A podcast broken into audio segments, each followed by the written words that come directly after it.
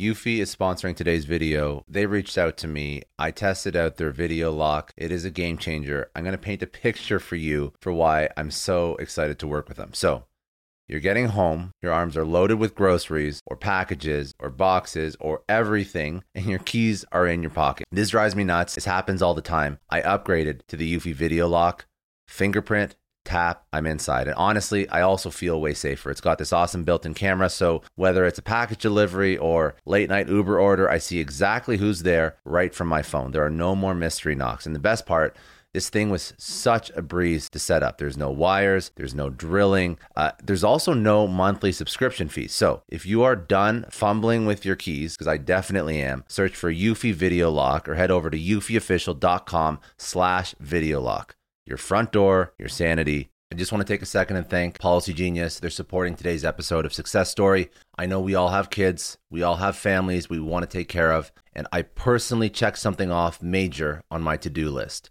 life insurance. It's a tough topic. It's really hard to think about, but it's so important. And the hard part was sorting through all the options. Luckily, I found Policygenius. Policy Genius is an online insurance marketplace that makes getting life insurance surprisingly easy. With Policygenius, you can find life insurance policies that start at just $292 per year for a million dollars of coverage. Some options offer same day approval and avoid unnecessary medical exams. Now, knowing my family's protected brings me incredible peace of mind. Don't put off this important decision. Check life insurance off your to do list in no time with Policygenius. Head to policygenius.com or click the link in the description to get your free life insurance quotes and see how much you could save. That's policygenius.com how do you actually gauge whether or not a company does have an optimized EX?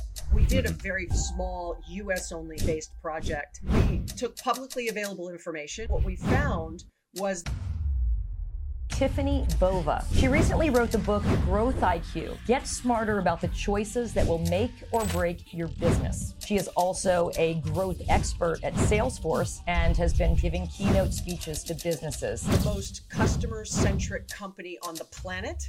Do you know who it is? There is this fine line between proving ROI when it comes to the soft skills of humans that actually mm-hmm. have the greatest impact on that connection during that moment that matters when an employee touches a customer. That moment happens. That's I want to know what good EX looks like at different levels. Yeah, it is a great question because I think this is where What was the turnaround story from Best Buy? Walk me through what they did.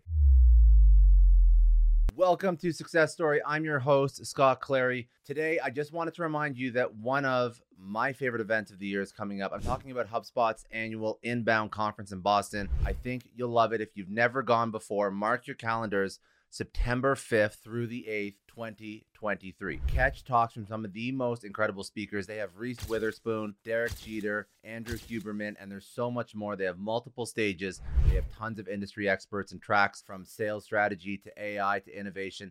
You always walk away with practical tips that you can put into action right away. Plus, you're always going to connect with other leaders. I'm going to be there. A lot of people in the HubSpot Podcast Network are going to be there. It's one of the most exciting events featuring leaders from some of the most innovative companies in the world. This year is going to be unforgettable. Tickets are selling out fast. Head over to inbound.com to get yours today. Today, my guest is Tiffani Bova, a global customer growth and innovation evangelist at Salesforce and a Wall Street Journal bestselling author of Growth IQ. Over the past two decades, she has led large revenue producing divisions at businesses ranging from startups to Fortune 500. As a research fellow at Gartner, her cutting edge insights helped Microsoft, Cisco, Salesforce, HP, IBM, Oracle, SAP, AT&T, Dell, Amazon, and other prominent companies expand their market share and grow their revenue. She's worked with thousands. She's been named one of the top 50 business thinkers in the world by Thinkers 50 twice. She is also the host of the podcast What's Next.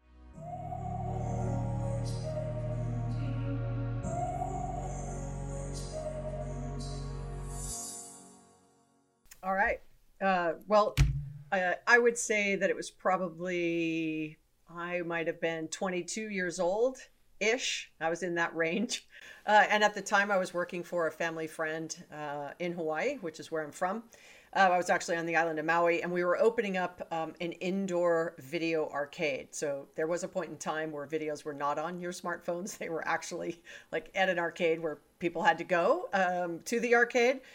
Uh, and we were opening up this store. It was probably 16 or 17,000 square feet. I mean, it was a massive sort of store. It had a restaurant, games, you know, gave away teddy bears. It had sort of very much this indoor carnival feel. And so the top of the roof of it was um, replicated kind of a big top tent in a, in a carnival, if you've ever seen one, right? Lots of light bulbs yeah. and um, really that feeling like, wow, I've walked into something super special. So we duplicated that, you know, in indoors to sort of give that same feel. So the woman who was the owner of the business, um, who really mentored me um, uh, very early in my sort of development into business, uh, walks in, you know, and it's sort of a couple hours before the opening. And she's kind of going down the line and saying hello to everybody. And she gets to me, I'm last um, in the in this line of employees, and she literally looks at me and says nothing, and points up. So in my head, I'm like, oh, I'm number one, or you know, look up, like you know what? I didn't know what sort of what the communication was really about. And so she kind of, you know, this is in a split second, right? So she walks away and my eyes sort of gaze up and in this thousands of light bulbs in this big top tent we had replicated indoors, one light bulb was out. Just one. And that's what she was pointing to. So, you know, we got this place ready, right? Thousands of yeah. light bulbs, all the games, the teddy bears. It was clean, like everything was humming along, but one light bulb was out. And so that one lesson, like I've told this story probably a hundred times, right, was all about creating these experiences and how the little things matter. And so, you know, when I advise companies and, you know, I always sort of reflect in my mind what is that one thing I could point out to them that they may be just mm-hmm. completely overlooking because it's kind of so basic, like that one light bulb, right? But he has uh, implications to what, what customers think about what you think about your own organization, right? If you're not willing um, to care about those things, then your employees aren't willing to care about those things. And in turn, your customers feel that, you know, you don't care enough to do them.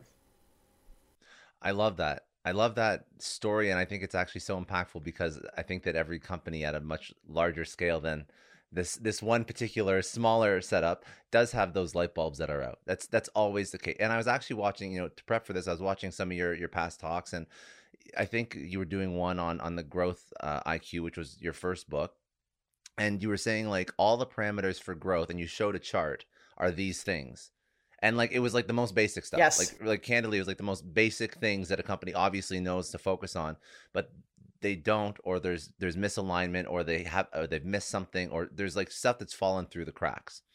So I'm super curious as to you know your first your first book was your first book wasn't it completely focused just on EX and, and CX. I think it was more on the customer experience if I'm not mistaken. And then the second book that you're actually putting out is more on the employee experience. And I think there's a, a, a conversation between the two. But how how what do customer actually what do companies miss? What do companies miss? And and and through your experience, your life cycle, because even as you wrote your first book, you were looking at what companies miss in a certain perspective, but that's evolved obviously, which is why this is the second focus on the second book. Yeah, it's a great question because uh, this is a little bit of a mea culpa, right? I mean, a mea culpa. Yeah. I mean, ultimately, those 10 paths to growth, to your point, Scott, were nothing earth shattering and new. The nine first paths were like, you know, sell more to your existing customers, launch a new product, go into new markets. I mean, none of that stuff. It was really a spin on the Ansoff matrix, which is the for, sort of two by two um, that really helped companies from a strategic standpoint. But what I did was I took those tried and true strategies for growth and I modernized them using social mobile cloud big data ai you know all the tools that we now have at our disposal were not you know not even a glimmer you know in the 60s when the ansoff matrix was developed.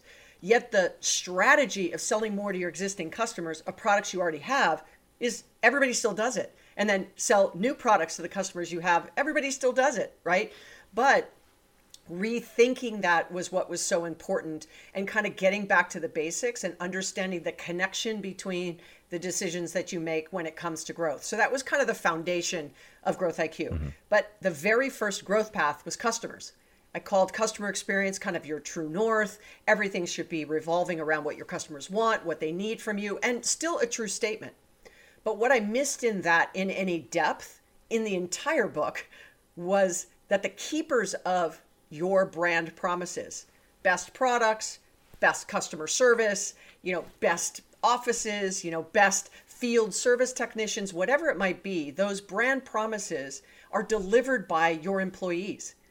So if your mm-hmm. employees are not happy, engaged, committed, enabled, trained, all the things that I sort of talk about in, in the new book, Experience Mindset, you know, it, it will be a miss because the greatest strategies are delivered by people. And when things, you know, push comes to shove, your Excel spreadsheet or your, you know, Salesforce report, whatever it might be, does not come run to your aid.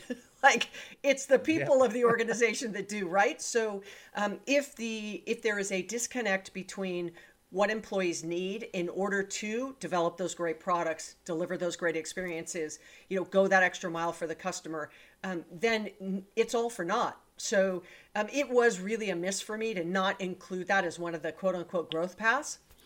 But, um, you know, lo and behold, two years later, I, mm-hmm. I went down a path of doing a lot of new research, and it led me to the fact that this connection is so tight that there's it's just almost not possible to deliver great CX um, without having great EX.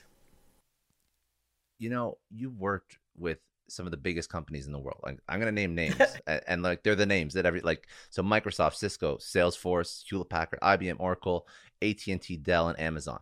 Those are the top of the top. You can't you can't really find. Maybe you can if you look hard enough, but that's pretty much on the list of every large organization yep. of of where you should go to to look for who's doing business properly and and whatnot. Now, if you ask all the leaders at those companies, they're going to say that they focus on their employees they're all they're all going to say of course yes employees are you know the, the most important part of our business. It seems like such a but are they really are the biggest companies in the world actually focusing on their employees at the level at which you think is required to actually deliver the most impeccable cx because i would even say that you look at the companies that were disrupted and like the classic example is like blockbuster.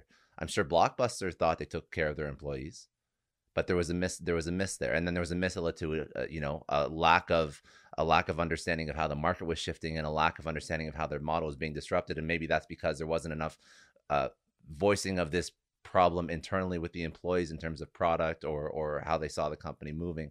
I don't know but how do you actually gauge whether or not a company does have an optimized ex because they're all gonna, they're all going to say it till they're not. They're all going to say it till they're disrupted right I know a lot of entrepreneurs listen to this show, and NetSuite has been a huge supporter for entrepreneurs, for business owners, because there's one thing that we all know business is about making money and it's about your bottom line. And the less you spend on the nuts and bolts of running your business, the more profits you keep. But these days, everything is costing more supplies, people, shipping. It squeezes your margins, and I've been there, juggling multiple systems for finance, inventory, you name it each with its own costs and its own set of headaches. That's why I made the switch to NetSuite by Oracle. It's changed our company. Think about it. NetSuite is one of the top financial systems out there. It puts your whole business on one platform accounting, finance, the works, one data source for everyone. There's no more mismatched info. And because it's in the cloud, it slashes your IT costs. No more servers, no more updates. Just access NetSuite from anywhere. With one integrated suite, your overhead drops big time. And here's the real win efficiency. Everything's connected in NetSuite.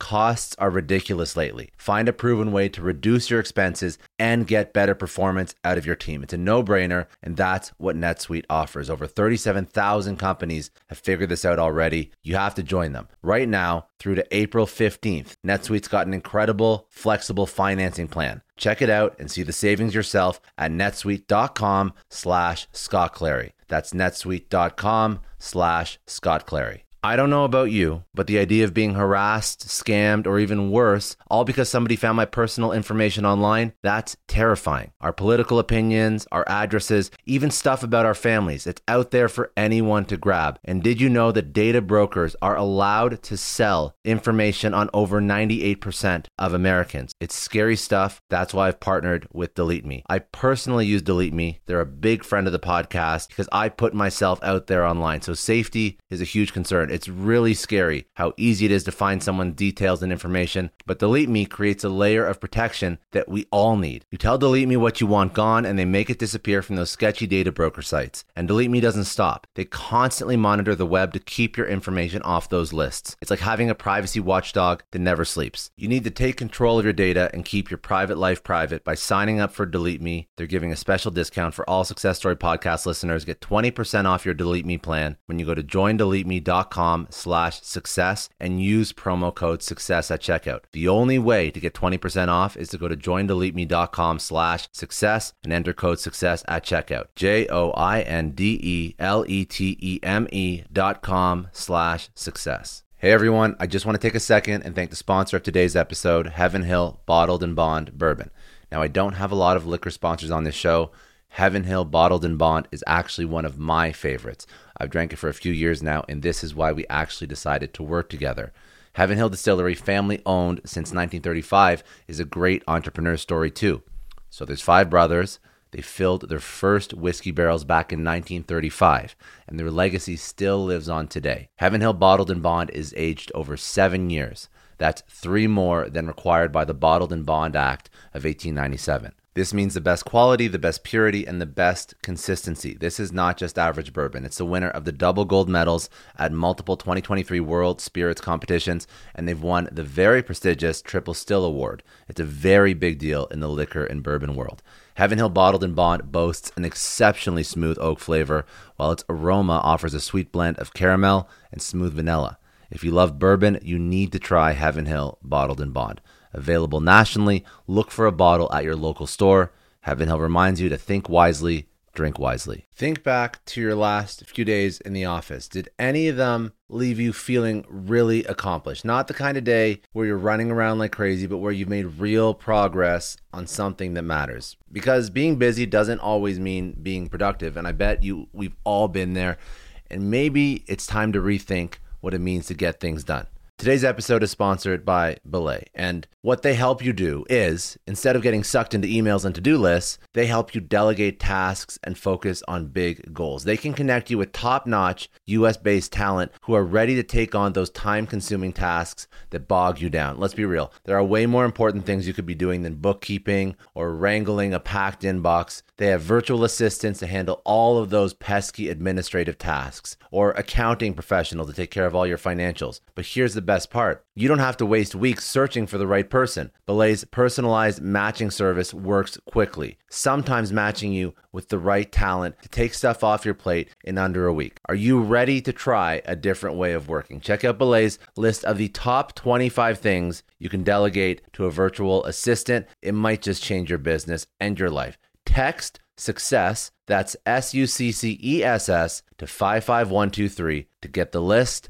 and to start transforming your to do list with Belay. Thank you so much, Indeed, for sponsoring Success Story. For all business leaders out there, Indeed is a lifesaver. See, we're always driven by the search for better, but when it comes to hiring, the best way to search for a candidate isn't to search at all. Don't search, match with Indeed. If you need to hire, you need Indeed. Indeed is your matching and hiring platform with over 350 million global monthly visitors, according to Indeed data, and a matching engine that helps you find quality candidates fast. You're going to ditch the busy work and you're going to use Indeed for scheduling, screening, messaging so you can connect with candidates faster. And Indeed doesn't just help you hire faster, 93% of employers agree Indeed delivers the highest quality matches compared to other job sites, according to a recent Indeed survey. Leveraging over 140 million qualifications and preferences every day, Indeed's matching engine is constantly learning from your preferences. So the more you use Indeed, the better it gets. Join more than 3.5 million businesses worldwide that use Indeed to hire great talent fast.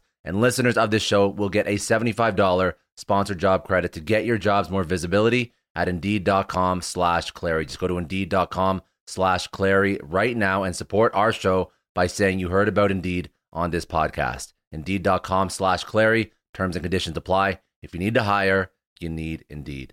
Yeah. So what happened was um, I was standing on stage uh, in um, Canada a number of years back, and and I said um, that I didn't think it was a coincidence that Salesforce was one of the best places to work around the globe. You know, if we're not number one, we're sort of in the top five ish, right? Pretty Yeah. pretty much globally. We're one of the most innovative companies in the world, and we're the fastest growing enterprise software company. in the cloud specifically uh, for sure. Th- those are not sort of accolades that Salesforce stood up one day and said, these are the things we are. This is really sort of what the market has, you know, given us from awards and things like that. So I didn't think it was a coincidence. So then I said, you know, look, I'm not the first one to say it. Herb Kelleher, you know, the um, former uh, CEO and founder of Southwest Airlines, was like, well, like we take care of our employees, they take care of our customers. If we do that, right, it takes care of our shareholders, and it comes back, and we can take care of our employees, right, and it is sort of this flywheel effect. Richard Branson has said it, right? Take care of our customers, they take care of our employees. We do that, we can grow. Nothing new there, uh, going back to almost what we were just talking about with Growth IQ, but I hadn't seen proof. I hadn't seen proof sort of from growth rates um, on those companies that do those two things really well, how much faster they grow than the rest of the market. So we did mm-hmm. a very sort of small US only based project, um, Salesforce and, and Forbes Insight, and we took publicly available information of like net promoter scores and glassdoor ratings and customer satisfaction scores and churn rates and then revenue and revenue growth right we took it had to be publicly traded for obvious reasons because we just wanted to go mm-hmm. out and and try to prove this out and sure enough what we found was that companies that did um, employee experience well saw a lift in kpis on customer experience okay when we looked at customer experience, we saw a lift in KPIs for employee experience, right? So if you have happier okay. customers, right, they're not yelling at your employees. Your employees don't feel like eight hours a day they just get yelled at on their customer service line, right, or something like that. But when both of those things happened, um, one of them was sort of a 1.3 times growth rate one was a 1.4 times growth rate. When you got those two things right, it was a 1.8 times growth rate. So for a billion dollar brand, hmm. it was a $40 million impact. So we knew we were onto something. Now, if you do E strong, you still get a good growth rate. If you do C strong, you still get a good growth rate. So I'm not saying you can't get growth if you're not doing both well. But what I'm saying is you can get a faster multiplier, if you will, a, a greater multiplier of growth, rather, if you do both right. So, back to the original front start of that question you had, um, yes, executives intuitively understand this. And I would say that most through the second body of research we did said if it's so obvious, why isn't everybody else doing it? Yeah. Right? Like, it's really obvious, Tiffani. Like, this isn't anything new. I'm like, I know. However, like, tell me who owns employee experience. So many executives will say, of course, employees are super important to us. I care about my people, I care about my employees. And through the research, it showed that that's what they would say. But in the same breath, they would come back and say, however, we ask our employees to default to the customer above all else. So, this default of, I am interested in the success of my employees, but we're always going to say that our customers are our true north. We're a customer centric company. It's customer first, sort of whatever rule, you know, sort of mantra you want to yeah. have internally. Um, and, you know, I'll give you sort of one example. You know, the most customer centric company on the planet, that was their mantra. Who was it? Do you know who it is? I don't know. it's Am- Amazon. I have... Amazon. Okay, so oh, that okay. was their statement. Yeah. We want to be the most sort of customer centric company on the planet. And did they grow? Absolutely. Like, did they, you know, yeah. knock out industries? Absolutely. Did they create entire new categories? Absolutely. Fair, right? But then what happened? The pandemic hit, and who wasn't happy anymore? Employees. And the second that happened, it was really right when uh, Jeff Bezos was stepping down as CEO. It sort of was mm. added that we want to be the greatest employer on the planet. So now you have this balance, yeah. right? Of if we're going to do this, we have to do that. And when employees, um, that sort of unhappiness, if you will, with employees really showed itself during COVID, right? Great resignation, quiet quitting, unionization. Even, even, Amazon in particular, a yeah. lot of negative stories about how they treated their employees. And now they want to unionize, right? And they're not alone. Yeah. So you have Starbucks really well known and held up as a very strong customer company, right? I mean, no complaints really yeah. from customers. But then what happened? Employees started to get unhappy. Then what happens, right? Then they want to unionize. And so I can say that it's not a bad thing to be customer centric. Obviously, I've been touting that one statement of being customer centric for, you know, almost 18 years. So so I would say that that is a good thing. However, it sort of starts and stops with you have to make sure that the employees um, are equally engaged and having a good experience. And and you actually touched on a point there. And you didn't go into it, so I'm actually I'd like you to go into it. Okay. When you ask the question, who owns the employee experience in an organization? So I want I want to break it down for somebody who's a smaller company as well, a CEO that's just mm-hmm. struggling to you know get to uh, make it a little bit more than a million because that at that yep. point it's just like a, a glorified job. But say they're trying to get to ten million dollars and they have a small team, a little bit outsourced, a little bit internal. They have some full time, you know, W two hires, all the way through to, and maybe just walk through the different levels of what you know EX looks like, all the way through to Fortune 500, Fortune 100.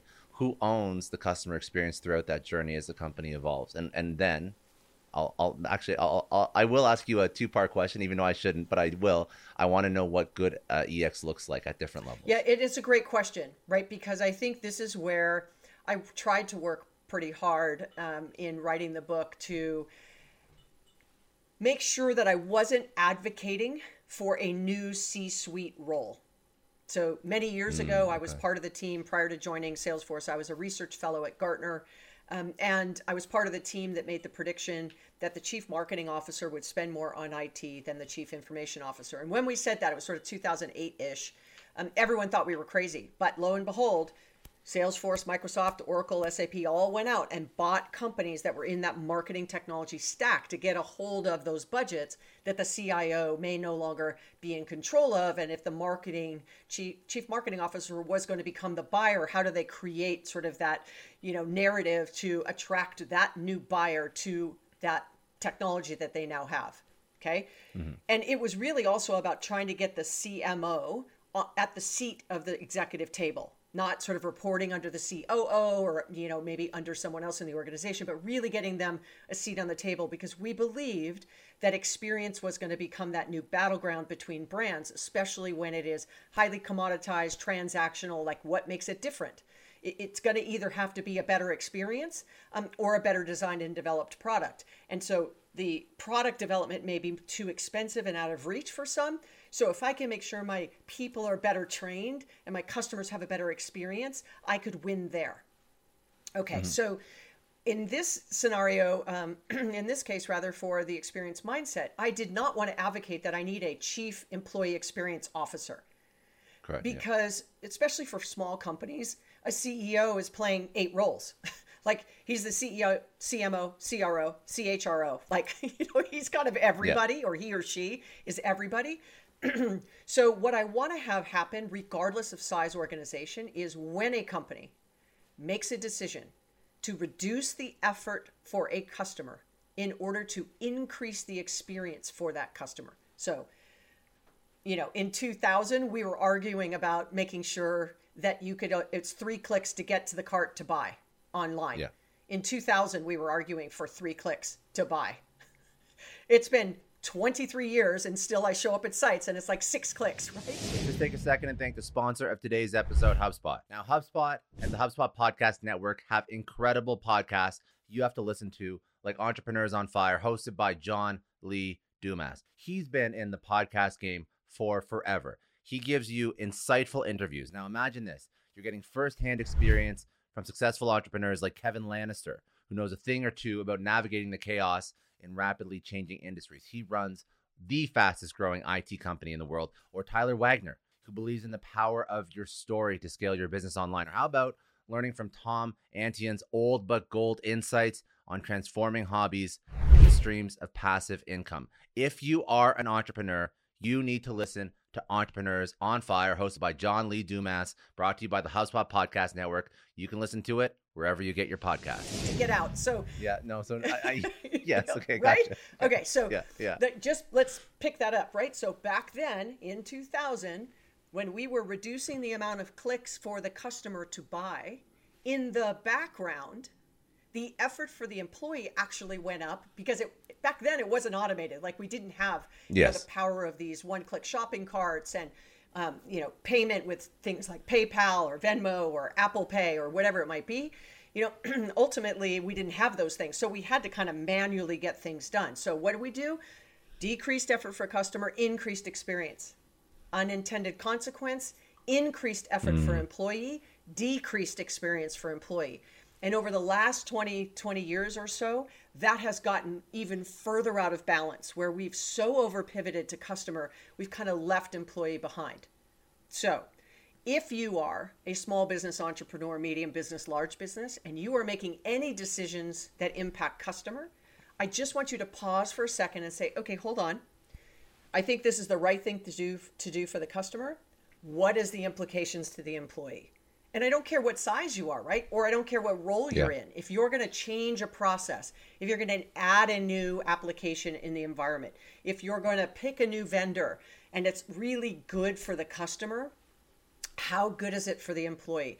And that's why I called it experience mindset because I need you to shift your mindset away from exclusively focusing on customer and giving a little bit of pause to make sure you're not negatively impacting employee. Will it be 50 50? Probably not. But if I can mm-hmm. get you to just stop and say, hold on, what's the implication to the employee? We've changed this. Have we trained them? Did we change the processes? Have we given them five more things to do a day versus, yeah. you know, reducing things? If I can get you to do that, regardless of size, then it's been a success. And that also so when you add on a new process, you work with a new vendor, that could also mean hiring somebody to support. So that's not always so so you can optimize for customer experience as long as you basically scale out or optimize internal processes so that your employee does not suffer that much considerably. You have to make sure that their day to day does not vary. Is basically what you're saying. That's the goal. So if they're if they're maxed out, right? That's the goal. So they're maxed out at capacity. You know, if if I mean, of course, in some in some cases, it's going to be you can actually increase their workload slightly because maybe they do have a fair amount of free time and they're not really optimized as an individual, but that's okay. But if they are optimized as an individual, then you're either hiring someone else out to support them, or you're upskilling them, or there's something that you're doing within the organization to basically let this new process land softly on the people that are actually going to be responsible for. Absolutely right. And so if someone is at 100% capacity you can't just add more and expect them to do more, right? And so, no. you know, the long argument is, oh, AI is going to replace, you know, employees and headcount is going to reduce and all of those things. You said something there where if someone wasn't at capacity, you know what do you do well it, you do reskill and retrain them so that they're doing more challenging work and offload some of the mundane repetitive tasks to technology so that they can mm-hmm. get that career development because that plays a huge part in their employee experience. It's not just about technology, it's not just about pay, it's not just about training and, and opportunity, it's not just about, you know, trust within the organization. It's not just about like I know what I'm doing every day and the C-suite is telling me and I see them living it and so I have, you know something to model after it's all of those things and so um, you know you have to make sure that it's not just about automation it's not just about technology it's not just about you know making time uh, more efficient um, we don't want to just focus on productivity of the human because then if you mm-hmm. do that then you really make the mistake of saying well productivity if that's what it is then automation is king then ai is king then machine learning is king and bots mm-hmm. and all the things that can quote unquote even chat gpt right replace humans in some capacity um, I, I think that there is opportunity um, mm-hmm. to really bring the employee base along this journey as we start to embrace more and more different kinds of technology and there must be other pieces to employee experience as well. So it's also about, I'm assuming, growing them and like not just upskilling them for that immediate project that they're working on, but also you talk about career growth. You help them upskill as an individual, and that's and that could be in terms of like like ongoing education or subsidizing things that allow them as a human to get to the next level of where they want to be. And so there's like a whole back end component that's not just about making sure that their day to day is not more difficult, that's great. You're already you're being a good person by not doing that. But then there's all these other things that an individual, you, me, we crave in our life, and I do believe personally that businesses should be responsible for offering some avenue to get to where you want to go as an individual, as a professional. Yeah, that's why who owns employee experience can't be one person. So let's sort of deconstruct yeah. what you just said. So we talked about systems and tools and processes. Um, the average enterprise uses, and once again, I'm, I'm, at the enterprise level. So if you're a mid or small yeah. business, this number will be significantly lower. Although I would argue that the percentages are probably pretty close to being the same. But the average enterprise has some 900 unique applications in the enterprise. Everything finance, HR, sales, marketing, product dev like all up, all the applications only 27 to 29% of them are integrated. Now, there are some that will never be integrated, right? Finance may never be integrated so people can see what's going on in the books. HR might not be integrated for obvious reasons. But so take some of those off the plate, you know, this, this discussion, but that still means there's a tremendous amount that is not integrated. And if you're a small business, that even may be a higher percentage, right? Because you don't have the internal IT staff to do that integration. So if you have seven applications that your employees have to work in and with every single day, it's highly inefficient right? Versus having that integration sort of thread through. So, process and technology, you could argue, is the IT responsibility. So, you know, as you become bigger, it becomes a CIO, but it could be an IT manager, it could be a value added reseller or systems integrator, like helping you, right? But that person mm-hmm. is the technology arm of it. Then you have learning, onboarding, um, all the things we were talking about, career path, development. That tends to be HR, right? So that's sort of an HR um, element to this. And then the third is who is responsible for the customer. So if you don't have a chief customer officer or a customer experience officer or a chief marketing officer, like who is the person, either customer service or marketing, that is responsible for what's happening to and with the customer? Now you have this triangulation of these three roles tech, HR, marketing, or sales, right? Whoever's got that uh, position. You could even add a fourth and say sales, and then it's all four of them. Mm-hmm. Those four leaders they have to agree on what you're doing across both of those elements the customer and the employee. Now the smaller you get the ceo is the four. So that's why i said you know just pausing and just making those decisions with just one more question okay what is the implication to the employee? And as you get bigger and larger you'll have more individuals handling pieces and parts of that. That's where collaboration and communication cross functional alignment is super important now, for what, what are you going to say to a company that has not focused on EX for their entire their entire life, yep. and you already know that alignment across all those different orgs within a within a company is difficult, all those different business units. So, so how do we how do we get somebody to to understand the importance of this? We have them we have the numbers there, but what are like very tangible takeaways that they can immediately do, even at an enterprise level, where they can start to see some progress and then again get the internal flywheel going as to getting people to buy into this because it will take a lot for those four to support this initiative day one. Yeah, so the first thing I'd say is that I would challenge companies who have done anything in relation to customer journey mapping, experience, mm. uh, you know, NPS scores, um, customer advisory boards, anything like that to understand I want to know what's happening in my customer organization, right? I want to make sure we're aligning our narrative and our products and our roadmap and all those things to our customer. I challenge you to do the exact same thing for your employees.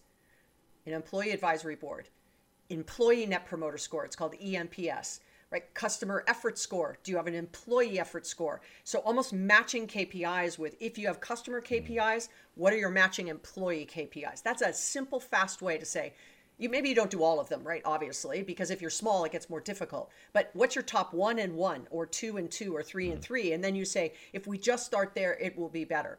But what I started saying around customer was I don't know when when clients would ask me in, in when I was at Gartner you know what should I be doing? What do you think and I'd always I used to answer let me back up I used to just answer. And sort of the first three years. And then I realized I was probably doing a huge disservice that I should actually ask back I don't know. What do your customers want from you?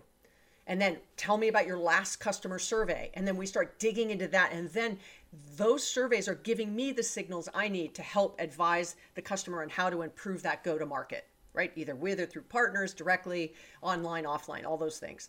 So I challenge the same thing on employee. I don't know what you should do first.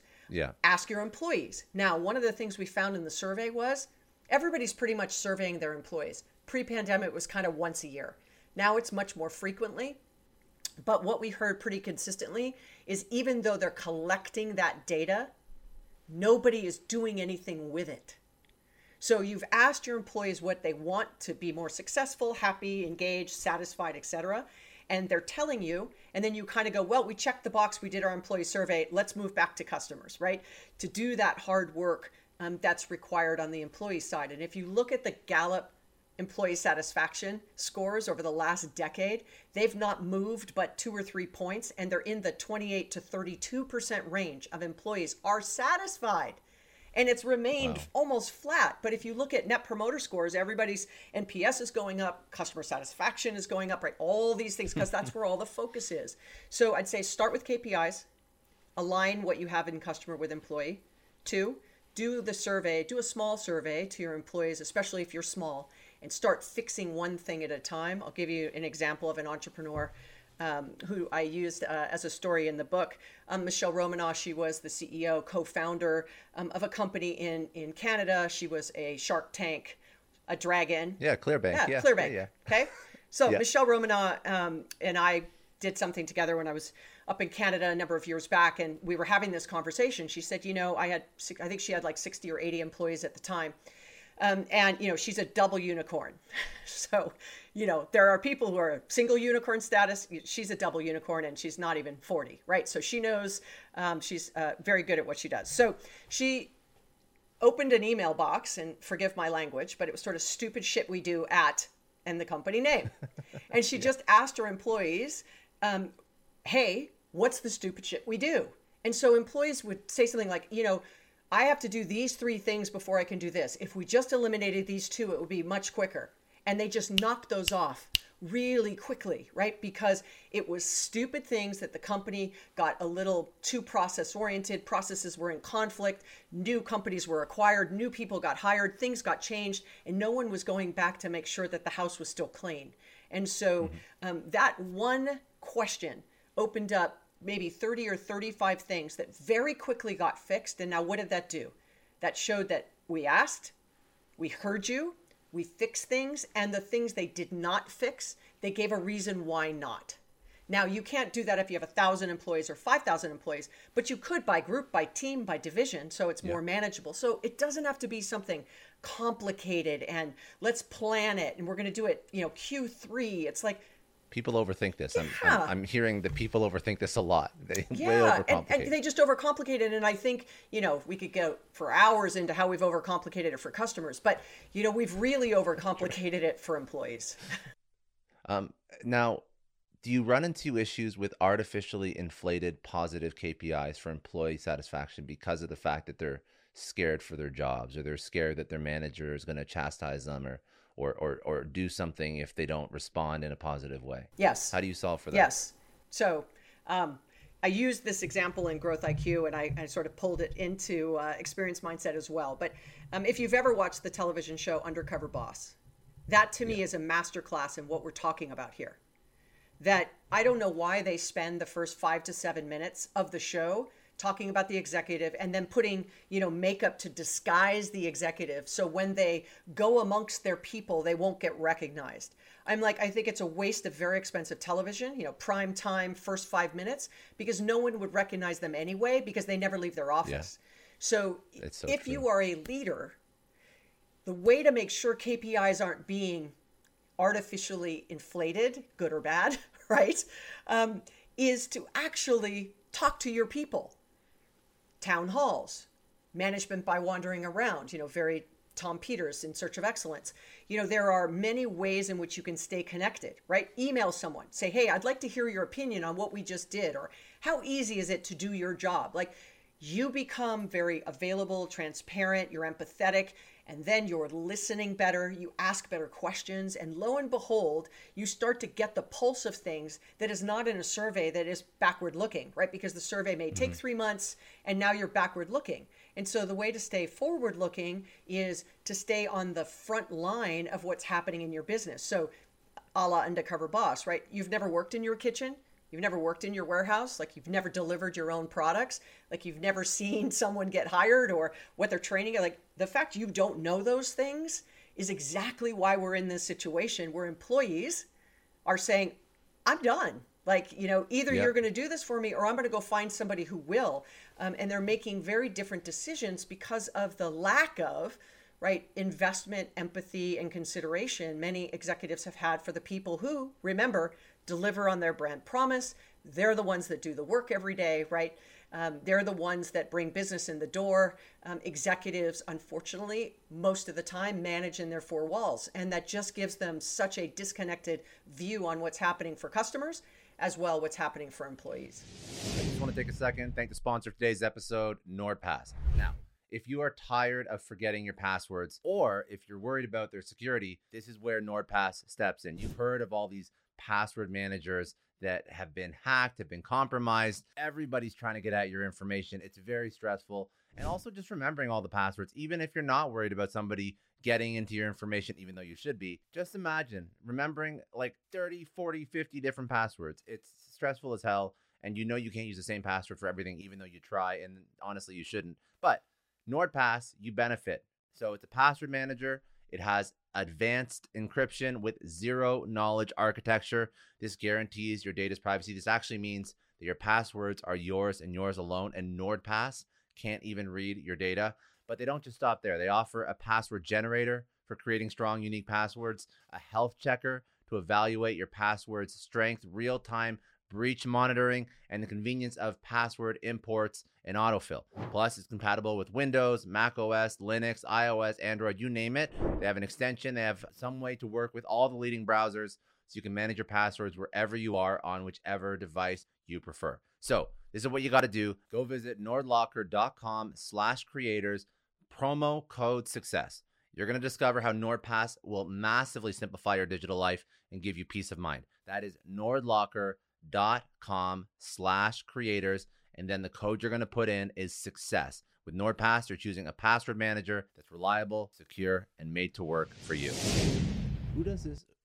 Who does this very well? Who who is the who is the you know the the example in the industry of of a leader that maybe we even know the name of somebody who you know if you if you saw them in the news they would be like wow that, i can't believe he or she is walking around the office floor and making an effort like who's that leader that we should look to yeah costco has always been that you know the previous ceo would walk around the floor he was in a costco um, location yeah. somewhere in the country six days a week you know into his Damn. 70s you know wow. all the way up into retirement um, everybody knew who he was there was no way that you know he would walk on the floor and people didn't know um, you know, you could say Herb Kelleher, right from Southwest. You yeah. know, Southwest has just had a really tough 120 days, um, and unfortunately, on the employee side um, and the customer side, kind of both simultaneously, it was sort of a perfect storm. But you could look at Chewy. Um, doing great things for employees and then great things for customers, right? Employees like draw little pictures of clients' pets um, when it's their birthday yeah. or when they pass away. Um, that's the employees. You could say Zappos um, continues to be amazing on both E and C. You'll have Zenith in uh, or Zurich, I'm sorry, in in Europe doing amazing things for customers as well as employees. Um, you know, there there are a lot, but but what I'd say here is, unfortunately, like everything, it's like they might be really humming on E, but then C is paying the price. They might be really humming on C mm. and E is paying a paying the price. And that's why this kind of balanced view and operating mindset is super important where you try to keep those two things as close as possible. As I said, they'll never be 50-50, you know, in a perfect world, right? So you could say, wow, you know, a per- particular brand is really doing a lot of stuff around employee, right? And so um, and then you and they've always done stuff that's really great for customers. And so all of a sudden you start to see both kind of really begin to improve. And so um, that's always the tricky question um, because uh, one bad thing like I, you know look i wrote, wrote the book. I did a whole case study on southwest. You know i put the last period in the book and then boom right? Holiday yep. weather you know technology meltdown you know but but to, that's a good point though. It's not like a one and done. No, correct. It's it's it's it's, per, it's in perpetuity. Correct. You have to. Correct. It's like an ongoing. Correct. It's an ongoing mindset. And so that that's why I said like it doesn't matter what size you are. You know, if you're listening to this, the next time you run a team meeting, you know, ask the yeah. question: How difficult is it to do your job every day? Systems, so people, process, technology, and then from an executive level, the culture. What does the culture reward? To your question, right? Is it just KPIs and people are sort of faking that and nothing's really happening? Our KPI, we surveyed our employees, check. You know, who owns employee experience? As I said, it is not one person, but are you even at mm-hmm. the executive level having conversations besides what does our pipeline of new talent look like and who are we losing? Like, that's an important metric because it's a number and you can really manage that if you will but it doesn't tell you all the things around it of why are people applying why have the applications declined right like we just don't have a good pipeline like people aren't applying well why not well, because all the people who left trashed us on Glassdoor because we didn't do all these yep. things, right? Or, you know, why is this happening in the customer? Oh, well, you know, have you sat in the call center and listened to, you know, call center calls over the last, you know, if you're an executive, a leader, sit in the call center at least once a month for a day go on sales calls once a month at least for a day. Sit in your marketing department at least once for a day. Your product dev like that should take up eight or nine days a month. What is more important than that right? To really understand uh, going back to michele romanow at clearco right? Um, yeah. but she's a great example you know not to sideline this on that story but she stepped down as ceo because they were in hyper growth mode and they needed a different kind of leader to take them to the next level. So even highly successful right? Being really yeah. self aware of where I can add value and where I need to bring someone in who can add value, both for the customer and the employee. Sometimes it takes executives and leaders to step aside and, and bring the next, you know, sort of generational leader aboard. What was the what was the the turnaround story from Best Buy? Walk me through what they did. So, you know, listen, uh, Hubert Joly uh, is a friend of mine. He was the former CEO of um, of Best Buy, uh, and he came in and really, well, what he did was almost what I just said. He spent a full week in a Best Buy store. I think it was in Minneapolis, um, and he was like chief listener. That was sort of his name badge. I love that. And he just listened to employees yeah. and listened to customers and watched the floor and watched what was happening and saw a lot of inefficiencies, saw a lot of opportunity um, and really duck, stopped doing some things that were happening in previous regime, right? And and and started focusing on the people and really saying, mm. how do we make sure if we're going to make this turn as an organization, we've got to reskill, we've got to reapply what we're doing. We're not going to quote unquote win against Amazon. So how do we create an environment where if someone comes into us, we can price match and do those kinds of things so that we keep the business and we don't act like it's not happening. Like, because the employee is like, look, I just worked so hard with this customer for two hours. They were about to buy. They got on their phone. On yeah, Amazon. they're going to go home and, yeah. and order it. Um, and so, you know, I think that a, a true focus um, uh, on the people uh, made a huge difference um, on the performance of Best Buy. And you could argue Unilever is probably another one, um, another story that I that I used where it was sort of training at the management layer, and they saw that it was so effective that sort of second and third tier managers wanted to learn how to be a better manager, and they opened it up to everybody, and they just saw retention rates increase, satisfaction increase. People were applying for stretch roles, and they were getting the opportunity because they had this foundation of training. So you know, it's important. Um, and, and often I'll hear from small businesses, we can't afford to make those investments. So, what if we invest in people and they leave? Right? The re- I, I was going to say that's way more expensive. It, it, it's exponentially more expensive. Versus if they leave, if they leave, versus if you invest in them and they stay. But I, I okay, go ahead. But sorry. what if they invest in them to train them and then they take that yeah. training and they leave? Right? And that's a lot of fear, if you will, mm. at the CFO level, even the executive level, right? That we've made all these investments from a um, career perspective on learning new technology or new systems, or you know, we paid for their MBA. I mean, there's lots of ways that you can invest in your people. Um, the the response that I say is, well, what if you don't invest in them and they stay? Correct. Right, because if you yeah. don't invest in them and they stay, then they don't have what they need to be successful, then they're not having a great experience. Their customers are not having a great experience. So there is this fine line between proving ROI when it comes to the soft skills of humans that actually mm-hmm. have the greatest impact um, on that connection during that moment that matters when an employee touches a customer. That's what I'm talking about is when that moment happens that's the experience mindset. It's not all things HR and it's not all things customer. It is really when those two things come um, together, either virtually, in person, via technology, a hybrid, I, I don't care, right? Just human yeah. um, and customer or branding customer. I've, I've actually found, you know, to, to that point, I actually, I've always found that when I invest in people, they they don't leave and that's there's no data to back that i've just found anecdotally when you invest in somebody and you care about them and you and you help them progress to the next level in their career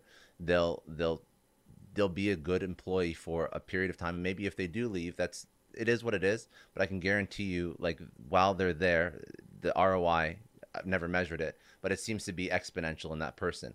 Versus if you hire somebody and you don't invest in them at all, I feel like they feel like they're a commodity. They're there just for a particular purpose, and then they'll just go to the next paycheck. Because if you're not investing in them, why would they feel emotionally attached to that business? It's just you know money that comes every two weeks, and that's it. But when you invest in somebody, I mean, I've had people that as as a you know I've I've been in several leadership roles where I've hired people, and people have followed me through my career. So yes, I've invested in them as a leader, and then fine, they take the next job. But in five years from now, I have an incredible person that comes back to work for the next org that I'm in too. So there's all these benefits of just investing in people, and I've never found it to be a detriment. I've never I've never put somebody through a course or spent extra time with somebody and been like, oh, that was such a waste. I wish I didn't do that. Yeah. Zero zero out of ten times that. Yeah, and, and I'd say you know for small business they maybe I can't I can barely afford to do all the things that are being asked of me as an entrepreneur. entrepreneur. Yeah. So does it need to be something that costs money? Could it be you mentor an hour every week with you know a handful of people and that changes every quarter? That you spend time yeah. with them, right? You help them and mentor them and coach them. Not about how to do their job, not about how to use the technology, but more, you know, what it's like to run an effective meeting, how to write a better executive email. Like what have you learned when you faced, you know, challenges with collaborating or communicating with others in your organization? How do I overcome that?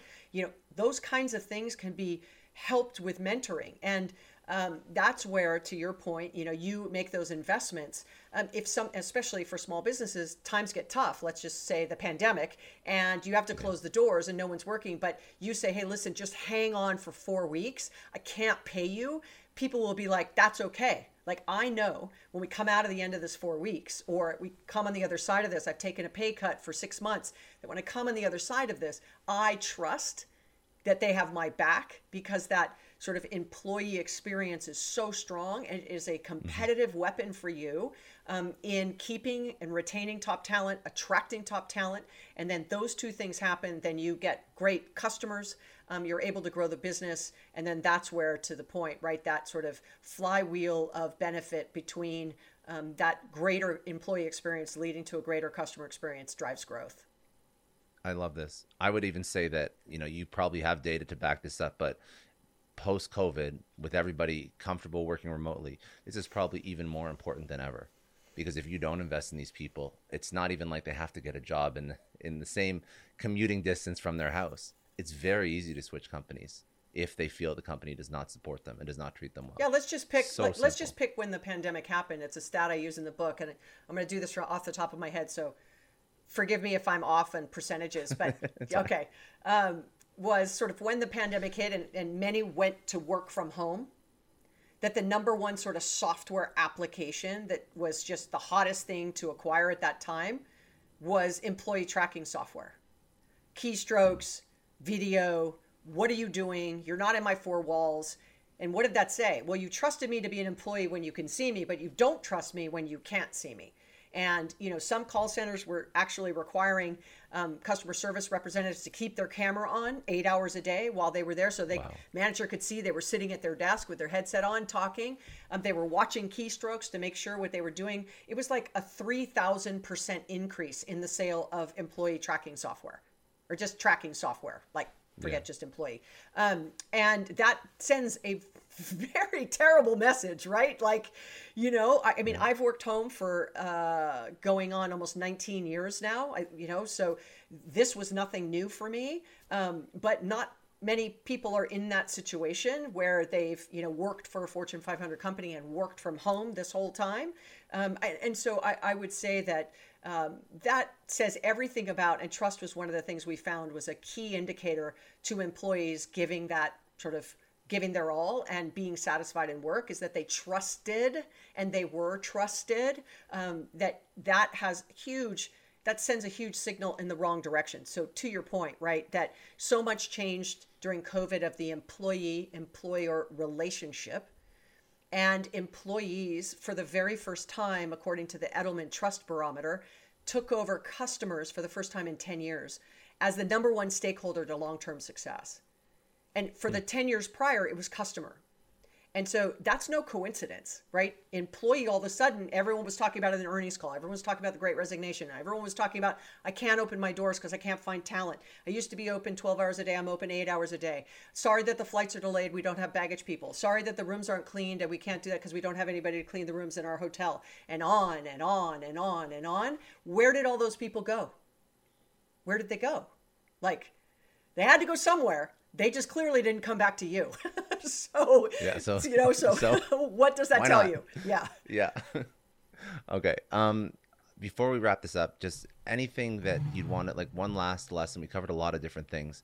And and honestly, I even had some points that I pulled out from like the first book that we didn't even go into, but I feel like that could be like another hour. So I'm not going to start down that path. Okay. I'm just going to have you back in the okay. future. that works. That works. So um because that could be a whole other podcast. So uh, for for this particular topic, some some last thoughts that we didn't go into. Any questions that I didn't ask that I should have? Just lessons that you want to teach over to the audience. Then I'll I'll get all the socials and whatnot. But um, yeah, go ahead. I, I, can't think of anything. I mean, really, we covered off on oh, a lot. Damn. Yeah, okay, yeah, good. we covered off on a lot.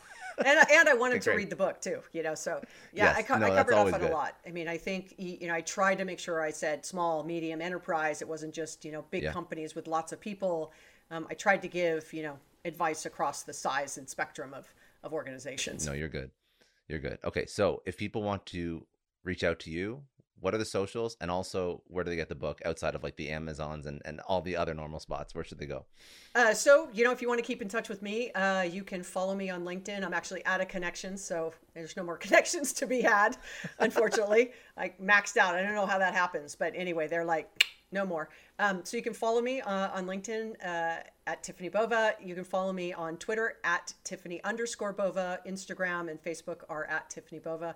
Um, you can get Growth IQ pretty much anywhere. There's an Audible version. You'd have to listen to me for a little more than you know five hours. You did it yourself. I did it myself. It was, a, it was a, whole experience, and I'm about to do the new one uh, in a couple weeks.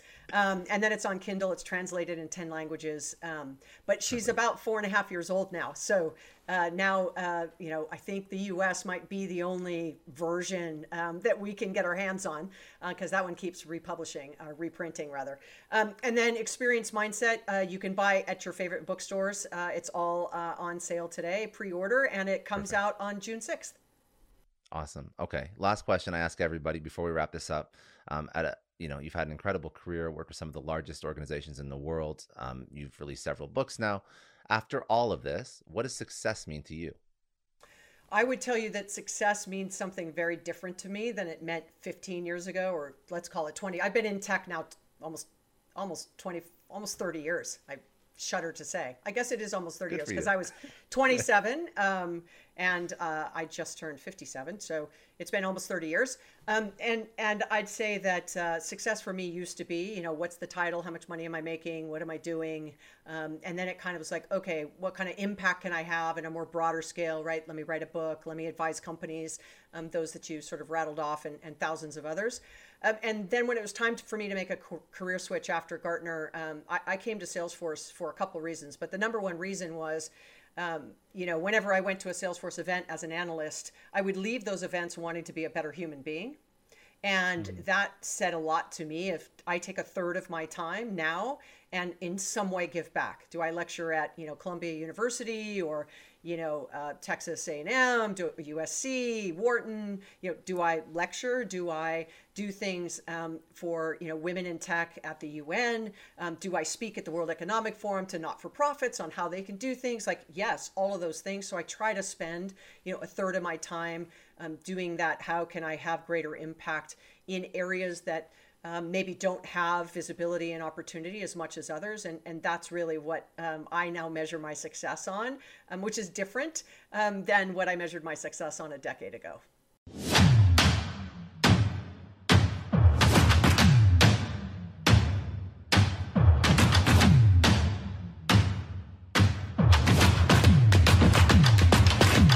I know a lot of entrepreneurs listen to this show, and NetSuite has been a huge supporter for entrepreneurs, for business owners, because there's one thing that we all know Business is about making money and it's about your bottom line. And the less you spend on the nuts and bolts of running your business, the more profits you keep. But these days, everything is costing more supplies, people, shipping. It squeezes your margins. And I've been there, juggling multiple systems for finance, inventory, you name it each with its own costs and its own set of headaches. That's why I made the switch to NetSuite by Oracle. It's changed our company. Think about it. NetSuite is one of the top financial systems out there. It puts your whole business on one platform accounting, finance, the works, one data source for everyone. There's no more mismatched info. And because it's in the cloud, it slashes your IT costs. No more servers, no more updates. Just access NetSuite from anywhere. With one integrated suite, your overhead drops big time. And here's the real win efficiency. Everything's connected in NetSuite. Costs are ridiculous lately. Find a proven way to reduce your expenses and get better performance out of your team. It's a no brainer, and that's what NetSuite offers. Over 37,000 companies have figured this out already. You have to join them. Right now, through to April 15th, NetSuite's got an incredible, flexible financing plan. Check it out and see the savings yourself at netsuite.com slash Scott Clary. That's netsuite.com slash Scott Clary. I don't know about you, but the idea of being harassed, scammed, or even worse, all because somebody found my personal information online, that's terrifying. Our political opinions, our addresses, even stuff about our families, it's out there for anyone to grab. And did you know that data brokers are allowed to sell information on over 98% of Americans? It's scary stuff. That's why I've partnered with Delete Me. I personally use Delete Me. They're a big friend of the podcast because I put myself out there online. So safety is a huge concern. It's really scary how easy it is to find someone's details and information, but Delete Me creates a layer of protection that we all need. You tell Delete Me what you want gone, and they make it disappear from those sketchy data broker sites. And Delete Me doesn't stop. They constantly monitor the web to keep your information off those lists. It's like having a privacy watchdog that never sleeps. You need to take control of your data and keep your private life private by signing up for Delete Me. They're giving a special discount for all Success Story podcast listeners. Get 20% off your Delete Me plan when you go to joindeleteme.com slash success and use promo code success at checkout. The only way to get 20% off is to go to joindeleteme.com slash success and enter code success at checkout. J-O-I-N-D-E-L-E-T-E-M-E dot com slash success. Hey everyone, I just want to take a second and thank the sponsor of today's episode, Heaven Hill Bottled and Bond Bourbon. Now, I don't have a lot of liquor sponsors on this show. Heaven Hill Bottled and Bond is actually one of my favorites. I've drank it for a few years now, and this is why we actually decided to work together. Heaven Hill Distillery, family owned since 1935, is a great entrepreneur story too. So there's five brothers. They filled their first whiskey barrels back in 1935, and their legacy still lives on today. Heaven Hill Bottled and Bond is aged over seven years. That's three more than required by the Bottled and Bond Act of 1897. This means the best quality, the best purity, and the best consistency. This is not just average bourbon. It's the winner of the double gold medals at multiple 2023 World Spirits competitions, and they've won the very prestigious Triple Still Award. It's a very big deal in the liquor and bourbon world. Heaven Hill Bottled and Bond boasts an exceptionally smooth oak flavor, while its aroma offers a sweet blend of caramel and smooth vanilla. If you love bourbon, you need to try Heaven Hill Bottled and Bond. Available nationally, look for a bottle at your local store. Heaven Hill reminds you to think wisely, drink wisely. Think back to your last few days in the office. Did any of them leave you feeling really accomplished? Not the kind of day where you're running around like crazy, but where you've made real progress on something that matters. Because being busy doesn't always mean being productive, and I bet you we've all been there. And maybe it's time to rethink what it means to get things done.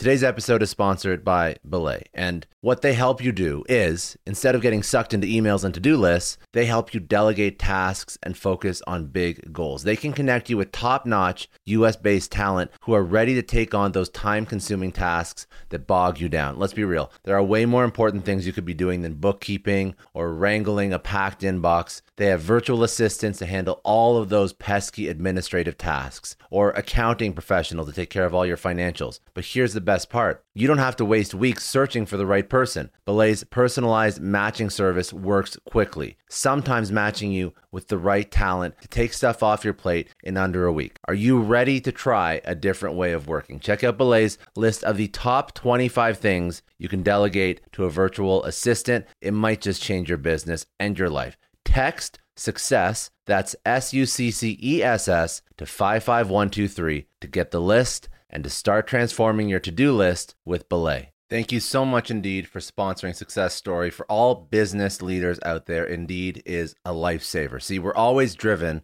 by the search for better, but when it comes to hiring, the best way to search for a candidate isn't to search at all. Don't search, match with Indeed. If you need to hire, you need Indeed. Indeed is your matching and hiring platform with over 350 million global monthly visitors, according to Indeed data, and a matching engine that helps you find quality candidates fast. You're going to ditch the busy work and you're going to use Indeed for scheduling, screening, messaging so you can connect with candidates faster. And Indeed doesn't just help you hire faster, 93% of employers agree Indeed delivers the highest quality matches compared to other job sites, according to a recent Indeed survey. Leveraging over 140 million qualifications and preferences every day, Indeed's matching engine is constantly learning from your preferences. So the more you use Indeed, the better it gets. Join more than 3.5 million businesses worldwide that use Indeed to hire great talent fast. And listeners of this show will get a $75 sponsored job credit to get your jobs more visibility at Indeed.com slash Clary. Just go to Indeed.com slash Clary right now and support our show by saying you heard about Indeed on this podcast. Indeed.com slash Clary. Terms and conditions apply. If you need to hire, you need Indeed.